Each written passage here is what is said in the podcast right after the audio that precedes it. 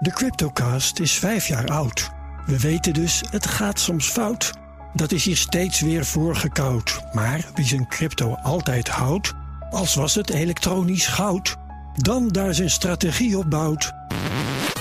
Te lang dit. Luister gewoon naar de Cryptocast. Elke dinsdag crypto-nieuws op BNR. De Cryptocast, voor jong en oud. Cryptocast wordt mede mogelijk gemaakt door Bitfavo, de crypto-exchange van Nederland. BNR Bouwmeesters wordt mede mogelijk gemaakt door Bouwend Nederland. De bouw maakt het. BNR Nieuwsradio. Bouwmeesters. Paul Lasseur.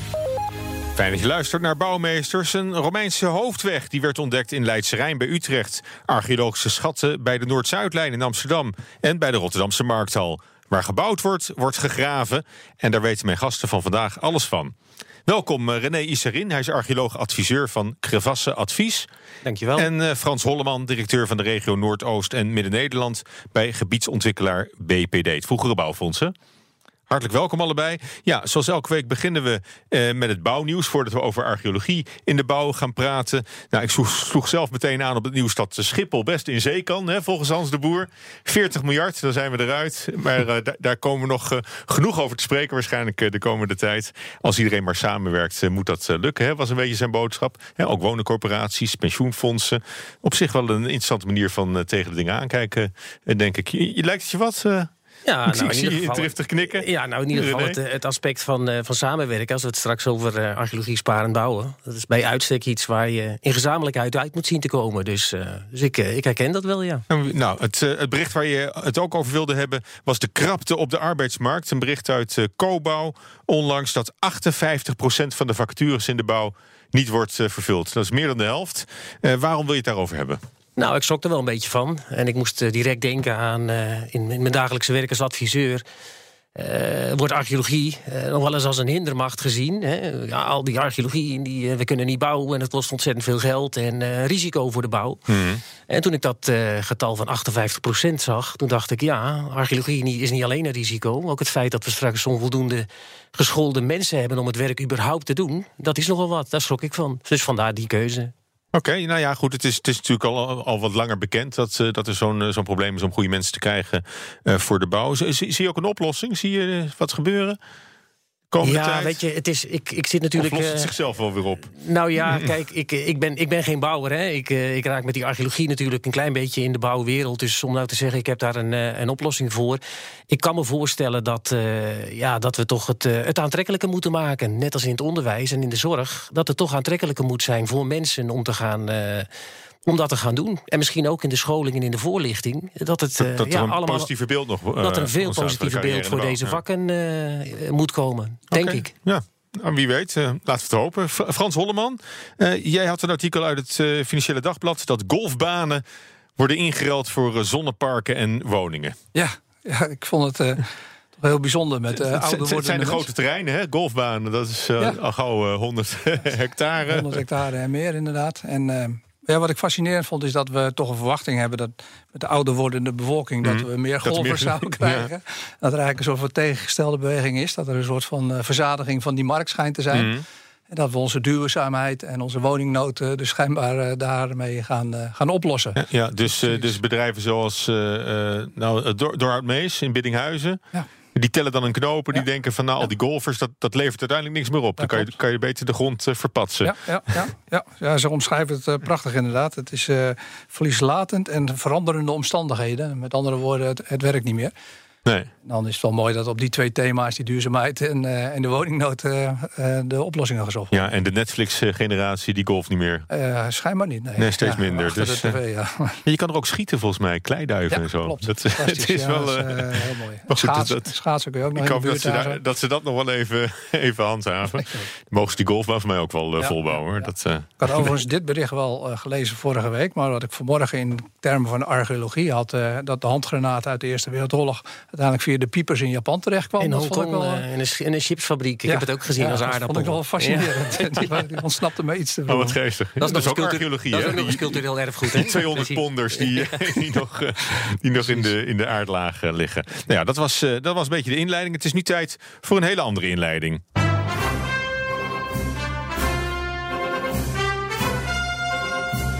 Ja, liefhebbers hebben de tune van Indiana Jones uh, al, herkend. En dat lijkt me een gepaste inleiding voor een uh, aflevering over archeolo archeologie vriendelijk bouwen. Het is een hele mond vol. Uh, René, jij schreef in 2007 al een boekje, dat heb ik hier. Het is, het is een dun boekje, maar wel, wel verhelderend, denk ik. Dat gaat over archeologie sparend bouwen. Klopt. Waar heb je het dan over? Nou, waar je het over hebt, is dat uh, als je ergens in een plangebied, als je wilt gaan bouwen, een behoudenswaardige vindplaats hebt, wij noemen dat behoudenswaardig. Dat betekent dus dat we een behouden dat moeten... Dat er een Romeins schip in de grond zit. Ja, maar het is zo, en ja, zoiets. Maar dat kan ook minder zijn dan een Romeins schip. Uh, ja, Pot, en dan, potten en uh, pannen. Potjes en pannetjes, en het kan van alles zijn. Uh, dan gaat het met name om, is het behoudenswaardig? Is het het behouden waard? Dat kan op twee manieren. Ex situ, dat betekent dat we het opgraven. Op, op, locatie. Oh ja, dan halen we het eruit. Ja. En in situ is laten zitten. Nou, en dat in situ, dat is eigenlijk het wetsuitgangspunt al sinds 1992. Mm -hmm. Alleen al in 2007, of eigenlijk pas in 2007... Ja, kwamen we er toch achter van, daar wordt heel weinig aandacht aan besteed. Terwijl het toch eigenlijk uitgangspunt van onze wet en regelgeving is. Maar dus is, vandaar... is de reflex van een archeoloog niet om alles juist omhoog te halen Correct. en uit de grond te halen? Ja, en dat is, dat is logisch en dat is te vatten. Hè. We hoorden net Indiana Jones. Niks mooier dan dat. Hè. De modernere versie is Lara Croft. Ik bedoel, uh, we krijgen daar visioenen van. Uh, dus het is heel logisch dat, uh, dat archeologen... Ja, die hun betrokkenheid en hun passie daar hebben... in situ behoud niet zo sexy vinden. Ja. Want dus, daar word je dus, daarbij dus niet voor opgeleid. Maar die reflex moet dus eigenlijk reflex. onder, onderdrukt worden. Die reflex die moet onderdrukt worden. Althans, moet. Wanneer er sprake van is dat er een goede kans is... om uh, gewoon te kunnen bouwen en, de, en het in de grond te laten zitten... zou Ja. die reflex iets minder moeten zijn. Ja. Ja. Nou, een, een van de cases die je bespreekt in het boekje is de Koningshof in Gouda. Dat is Ja. al een wat ouder eh, project eh, natuurlijk. Eh, daar werd een archeologie-sparend bouwplan gemaakt. Wat, wat hield dat eh, kort gezegd in? Nou, de, de stadsarcheoloog eh, van, eh, van Gouda die, eh, die had dat in die tijd al heel goed in de gaten. Dat hij zeker in de binnensteden, waar de ruimtedruk eh, steeds hoger wordt... en er heel erg veel historie en archeologie in de bodem zit... Ja, dat het onbetaalbaar werd als je dat allemaal zou gaan opgraven. Dus die is al, en dat is nog steeds een hele belangrijke case study voor ons vak eigenlijk... die is gewoon goed gaan kijken samen met de bouwer van... joh, kunnen wij beide doelen eh, realiseren. Jij kunt bouwen en ik zorg dat mijn archeologisch erfgoed behouden blijft. En dat is een hele mooie case study geworden. Ja, maar dat, dat zit nu dus onder de grond daar. Dat zit wel onder de grond, ja. ja maar ja, dat is dan ook het uitgangspunt. Maar het is een beetje, bijna filosofisch. Wat heb je er nog aan als het, eh, als het buiten beeld... eh, Ja, die vraag had ik verwacht natuurlijk. dus eh, nee, maar dat is ook een heel belangrijk iets. Hè. We willen het heel graag laten zien, hè, onze archeologie. Hè. Maar, daar zal Frans nog wel wat over zeggen, denk ik ook. Je kunt het op een of andere manier wel beleefbaar maken. Maar de beste plek is toch meestal in de grond. Hè. Laat het zitten als het er al duizenden jaren zat. En hoe, hoe beleeft een gezinnetje dat in de Koningshof woont, in, in Gouda... hoe beleven die die archeologie? die Nou, de die rijke bodemschatten? Voor de Koningshof weet ik het niet, maar als je bijvoorbeeld naar de, verkeer, naar de parkeergarage in Woerden gaat van Castellum, dat vind ik een heel mooi voorbeeld. Nou, daar, daar, daar zijn ook veel Romeinse zaken gevonden, schepen, de Romeinse weg. Eh, daar is de, de parkeergarage is helemaal in Romeinse stijl als het ware ingericht. En dat is uiterst mooi gedaan. Ja. En zo kun je het beleven. Maar dat is dus een indirecte verwijzing eigenlijk Ja, naar, eh, ja, naar wat daar in de grond ja, eh, zat. correct, correct. Ja. Eh, Frans, jij werkt bij de grootste gebiedsontwikkelaar van Nederland, BPD, Bouwfonds Property Development. Hoe ervaar jij dat archeologische onderzoek? Want ik heb ook het idee, hè, we hadden het over de reflex van de archeoloog, maar ik denk dat bouwers ook een reflex hebben van, eh, het begint al met ecologie, als, als ze maar geen, eh, geen hoe heet het, korenwolf vinden, hè, of een, of een kampsalamander. Ja, maar archeologie is natuurlijk ook een ramp als dat in de grond zit. Dat, Want het dat- kost geld en tijd. Eh, Ja, beide kan. En beide kun je op verschillende manieren bekijken. Ehm, de voorbereiding hiervan liep ik eens even door wat wij allemaal aan archeologie tegenkomen. En ja, ik werd er spontaan zeer enthousiast van. En tegelijkertijd eh, is misschien de, de, de keerzijde van ja, maar wat heeft dat Hmm. gekost en welke tijdsvertraging heeft dat opgeleverd? Maar met het eerste te beginnen, ja, het is natuurlijk fantastisch wat er in die, eh, wat er in die bodem zit. Eh, ik ben ooit als eh, restauratieman opgeleid. En als ik dan vanuit mijn vak nu dit soort dingen mag tegenkomen, dan is dat erg, erg mooi. Ehm, maar het is wel prettig als het ook op een, op een ja, bijna praktische manier benaderd wordt. Zeg Ja, maar. en wat betekent dat in de praktijk Nou ja, wat wil je aan de voorkant? Hè? Wat, wa- wa- hoe kijk je naar gebieden toe? Hoe wil je zaken tot leven brengen? hè? Je kunt inderdaad zaken naar boven halen en gebruiken in het gebied. Hè? Hmm. Dat is bijna gebiedsmarketing. Eh, kijk eens wel in welk mooi gebied je, je, je zit. Je wil conserveren in de grond misschien, maar dan kun je de verwijzing maken door middel van je, je, opstallen, je, hmm. je, stedenbouw die je bedrijft. Hè. Dus dat hebben we in, in Leidse Rijn wel gedaan. De Romeinse weg is terug te vinden zeg maar, in, de, in de bebouwing, hè, langs de bebouwing. En de tuinen zijn daar niet gemaakt, maar er hmm. zijn gemeenschappelijke tuinen gemaakt. Dus dat soort zaken. Um, ja, dus is dat, wat jullie in Houten Zuid doen? Houten Zuid uh, doen we ook zaken, ja. Uh, dat is een actueel voorbeeld, hè? Ja, ja en dat is, uh, dat is Hofstad, Hofstad 4B. En daar hebben we gewoon uitgangspunten waar we wel en niet mogen bouwen. Um, en um, ja, dan ga je oplossingen bedenken. Dan ga je oplossingen bedenken die, die recht doen aan de archeologie. en die zijn soms even wat anders dan de reguliere. En ja, um, dat is misschien wel wat lastiger, maar het is ook gelijk de uitdaging. Waar het natuurlijk kantelt is als een gemeente graag plannen ontwikkeld wil hebben.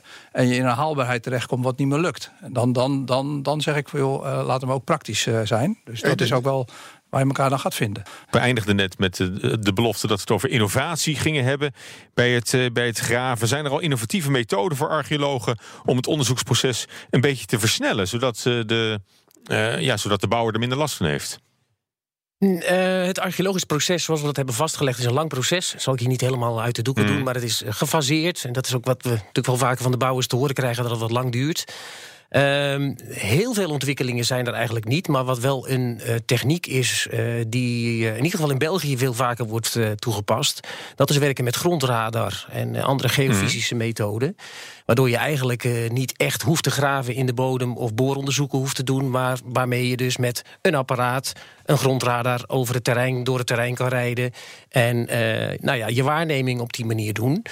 Over het algemeen blijft het wel uh, het degelijke handwerk, zal ik maar zeggen. Het proces volgen, uh, na proefsleuven uiteindelijk opgraven. Dus heel veel innovatie is er wat dat betreft denk ik niet te melden. Ja. Maar je hebt wel een voorkeur dus om dingen liever in de grond te laten zitten... en weten dat het er zit en goed in kaart brengen. Ja. En dan vervolgens eh, doorgaan met bouwen met zoveel zo min mogelijk last. Ja of schade aan de, aan de bodem Nou je zegt terecht schade. Wat het, en ik snap die emotie ook heel erg goed. je hebt het over de reflex.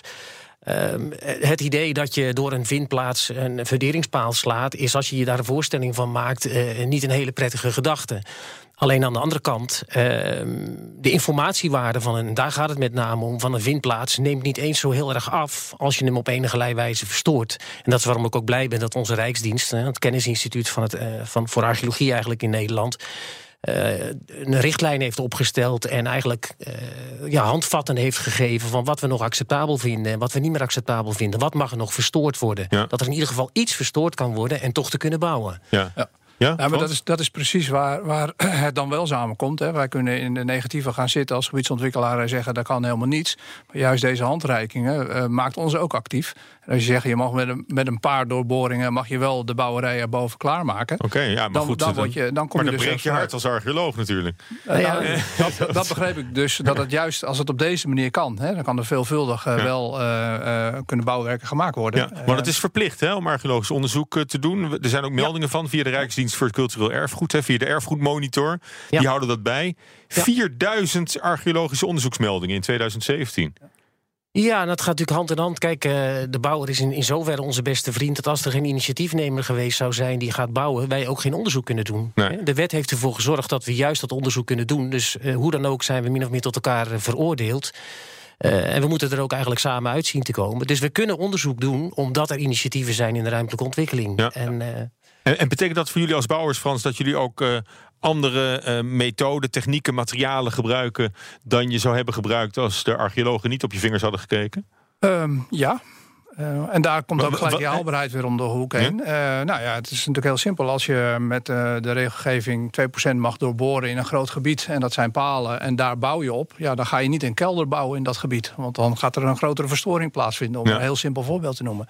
Dus je bouwconstructieve zaken moet je toch even op een andere manier gaan aanpakken. Bovendien, als er gekozen wordt voor afdekking, dus mm. 50 centimeter opbrengen, een meter opbrengen, mogen we daar niet meer doorheen. Dus we moeten ja. bouwtechnieken toepassen die tot die diepte komen. En als die mensen een huis kopen, tegen ze zeggen: van, als jij een zwembad wil maken, dat is mooi, maar dan moet je dat eerst wel even gaan regelen.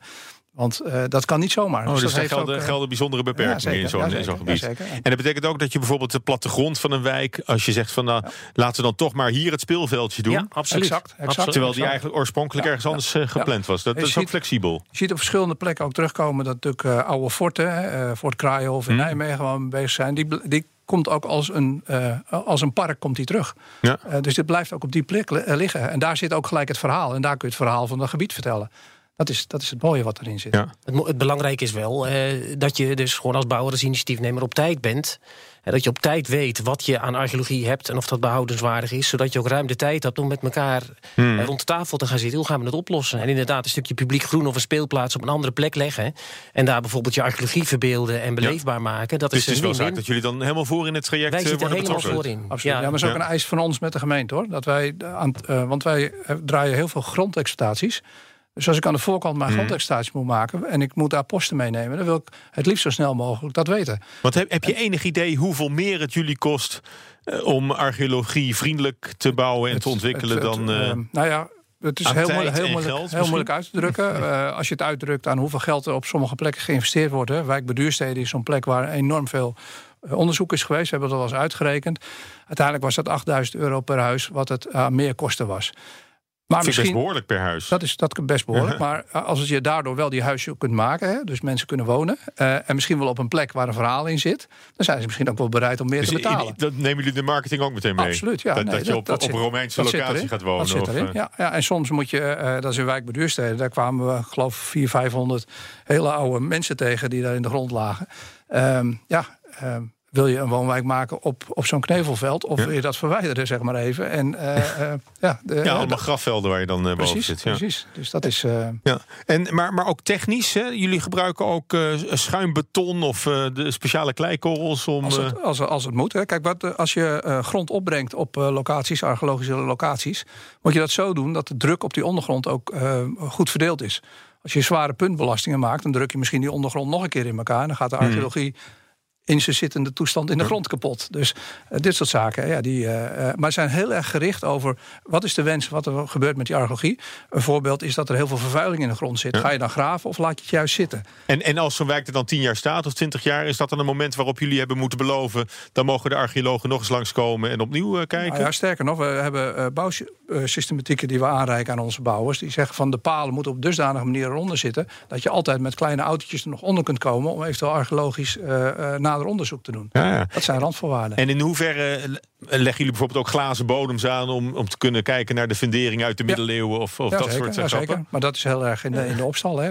Naast het feit dat we heel veel uh, oude opstalgebouwen uh, behouden in projecten, hè, omdat het ook een waarde in een gebied heeft, is dit natuurlijk fantastisch. Als je daar het verhaal kunt ophangen uh, en vertellen van een gebied van een kano van 2500 jaar geleden uh, ja, de, de, als hij nog in de, in, de, in de kelder eh, te bezichtigen valt. Dat, dat is niks is mooier dan dat ja, natuurlijk. Fantastisch. Even tot slot, wat is, wat is jullie mooiste vondst uh, geweest in jullie ja, die lange er, carrière? Nou, die, die, ligt er, die ligt er nog steeds. we hebben bij de Rijnlandroute A4, A44 hebben we een Romeinse weg gevonden, 125 meter lang. Met waarschijnlijk duizend palen, allemaal gekapt in 124 na Christus.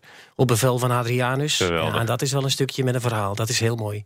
Nou, Dank jullie wel eh, voor dit eh, gesprek. Dit was alweer het eh, einde. René Iserin hoorde u, archeoloog, adviseur van Crevasse Advies... en Frans Wolleman, directeur van Regio Noordoost... van gebiedsontwikkelaar BPD. Ook Midden-Nederland trouwens. Dank jullie wel. Dank je wel. BNR Bouwexpo. Ja, zoals elke week ook in de studio Judith Lane voor de Bouwexpo. Judith, we gaan naar de Verenigde Staten voor deze Bouwexpo. Naar Detroit. Ja, want we gaan het even hebben over uh, de Motown Movement. Dat uh, is de club studenten van de TU Delft die uh, een huis heeft gekocht in Detroit. om te verduurzamen. ze zijn al sinds 2016 bezig ermee. Toen hebben ze ongeveer voor 1000 dollar... ze zeiden het is ongeveer één maand studiefinanciering. zal wel uitwonend zijn. Uh, een huis gekocht. Uh, het is heel vervallen, alles was stuk. Ze moesten heel veel dingen opnieuw uh, in doen om te verduurzamen. En nou ja, waarom Detroit, denk je dan? nou, het is een ontzettend vervallen stad inmiddels. Hè? Het ligt in de staat Michigan. Mhm. en ooit stond het bekend als Motor City, want er zat natuurlijk een grote autofabrikant daar. Ehm, maar ja, het is dus in economisch verval geraakt. Ja, ook, ook de muziekindustrie zat er. Hè? Ja, zeker. En, en General Motors natuurlijk, maar die hebben, De, die hebben de fabrieken gesloten. Ja. En uh, sindsdien is het uh, helemaal verlaten. Nou, ze hebben dat huis nu uh, voor een prikje gekocht, dus een heel huis. inmiddels is de derde groep studenten al met het project bezig. Want die anderen studeren intussen af natuurlijk. En die, die zijn dan op een gegeven moment er weer uit. over anderhalve week gaan ze eindelijk vertrekken die kant op. wat staat er dan op het programma? Uh, nou, uh, daar heb ik dus voor gebeld met Casper van Alfen van de Motown Movement. Die doet nu de marketing daar zo. Je moet een beetje als een bestuursjaar zien. Hè? Mm. Dus elk jaar wisselt dat dan van uh, club. En uh, nou ja, die, uh, die vertelde aan mij wat ze gaan doen met die inmiddels 230.000 dollar die ze hebben opgehaald. Twee weken geleden hebben we al een contract getekend met een aannemer, waardoor de bouw eigenlijk al is gestart zonder dat wij er zelf zijn. Het grote doel voor, voor ons in, voor dit jaar is om familie in het huis te krijgen. Dus op, de tweede verdieping van het huis is een, ja, een, gewoon een familiewoning. Daarnaast een begin maken aan het educatie en het community centrum, wat ook op de eerste verdieping van het huis zit. En die familie woont dus in een soort van ja, in een huis wat op een goedkope manier gerenoveerd is. Dus zij worden ook een soort van, ja, een soort van proof of concept eigenlijk. Ja, nou ja, ze moeten dan nog wel een heleboel doen. Ze moeten stukken en schuren en zorgen dat het een beetje bewoonbaar wordt. En er moet een inboedel inkomen. Uh, en ze moeten dus hun duurzame technieken toepassen. Onder meer komen er zonnepanelen op het dak. Uh, ze gaan de isolatie verbeteren. Uh, en dan blijven ze daar tot begin juli om dat te doen. ik heb nog iets langer dan dit gebeld met Casper. Dat zet ik zo meteen op de website. Kun je terugluisteren. en ze hebben een hele leuke Instagram-pagina. Daar kan je al hun avonturen op volgen. Het is ook wel heel grappig dat ze helemaal naar Detroit gaan om een, uh, om een woning te kopen. Om die, om die lekker op te knappen. Ja, maar ja, het, hij vertelde ook dat, ze, dat ze daar eigenlijk best wel uh, wat animo uh, voor is om dat te doen. Dat, dat die mensen heel erg openstaan om die stad ook weer op te pakken. Of om, om projecten daar op te pakken om die stad weer leven in te blazen. En dan dus ook nog met, uh, met alle duurzaamheid die daar tegenwoordig bij komt kijken. Dus het wordt echt state-of-the-art uh, architectuur en dat uh, midden in dat oude.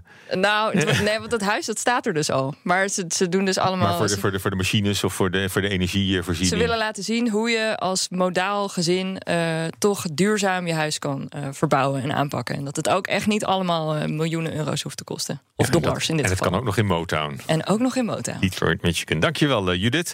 nou, we weten wel waar ze en wat ze moeten draaien tijdens het eh, verbouwen daar. Beetje motown. Beetje motown. Altijd gezellig. Tot zover deze aflevering van BNR Bouwmeesters. De uitzending is terug te luisteren via de BNR-app... of als podcast via iTunes en Spotify. En alle bouwtips, zoals altijd, kunt u mailen naar bouwmeesters.bnr.nl... of Twitter lekker met ons mee via bnr.bnrbouw. Tot volgende week. BNR Bouwmeesters wordt mede mogelijk gemaakt door Bouwend Nederland. De bouw maakt het. De Cryptocast is vijf jaar oud... We weten dus, het gaat soms fout. Dat is hier steeds weer voorgekoud. Maar wie zijn crypto altijd houdt, als was het elektronisch goud, dan daar zijn strategie op bouwt. Te lang dit. Luister gewoon naar de Cryptocast. Elke dinsdag crypto nieuws op BNR. De Cryptocast, voor jong en oud. Cryptocast wordt mede mogelijk gemaakt door Bitfavo, de crypto-exchange van Nederland.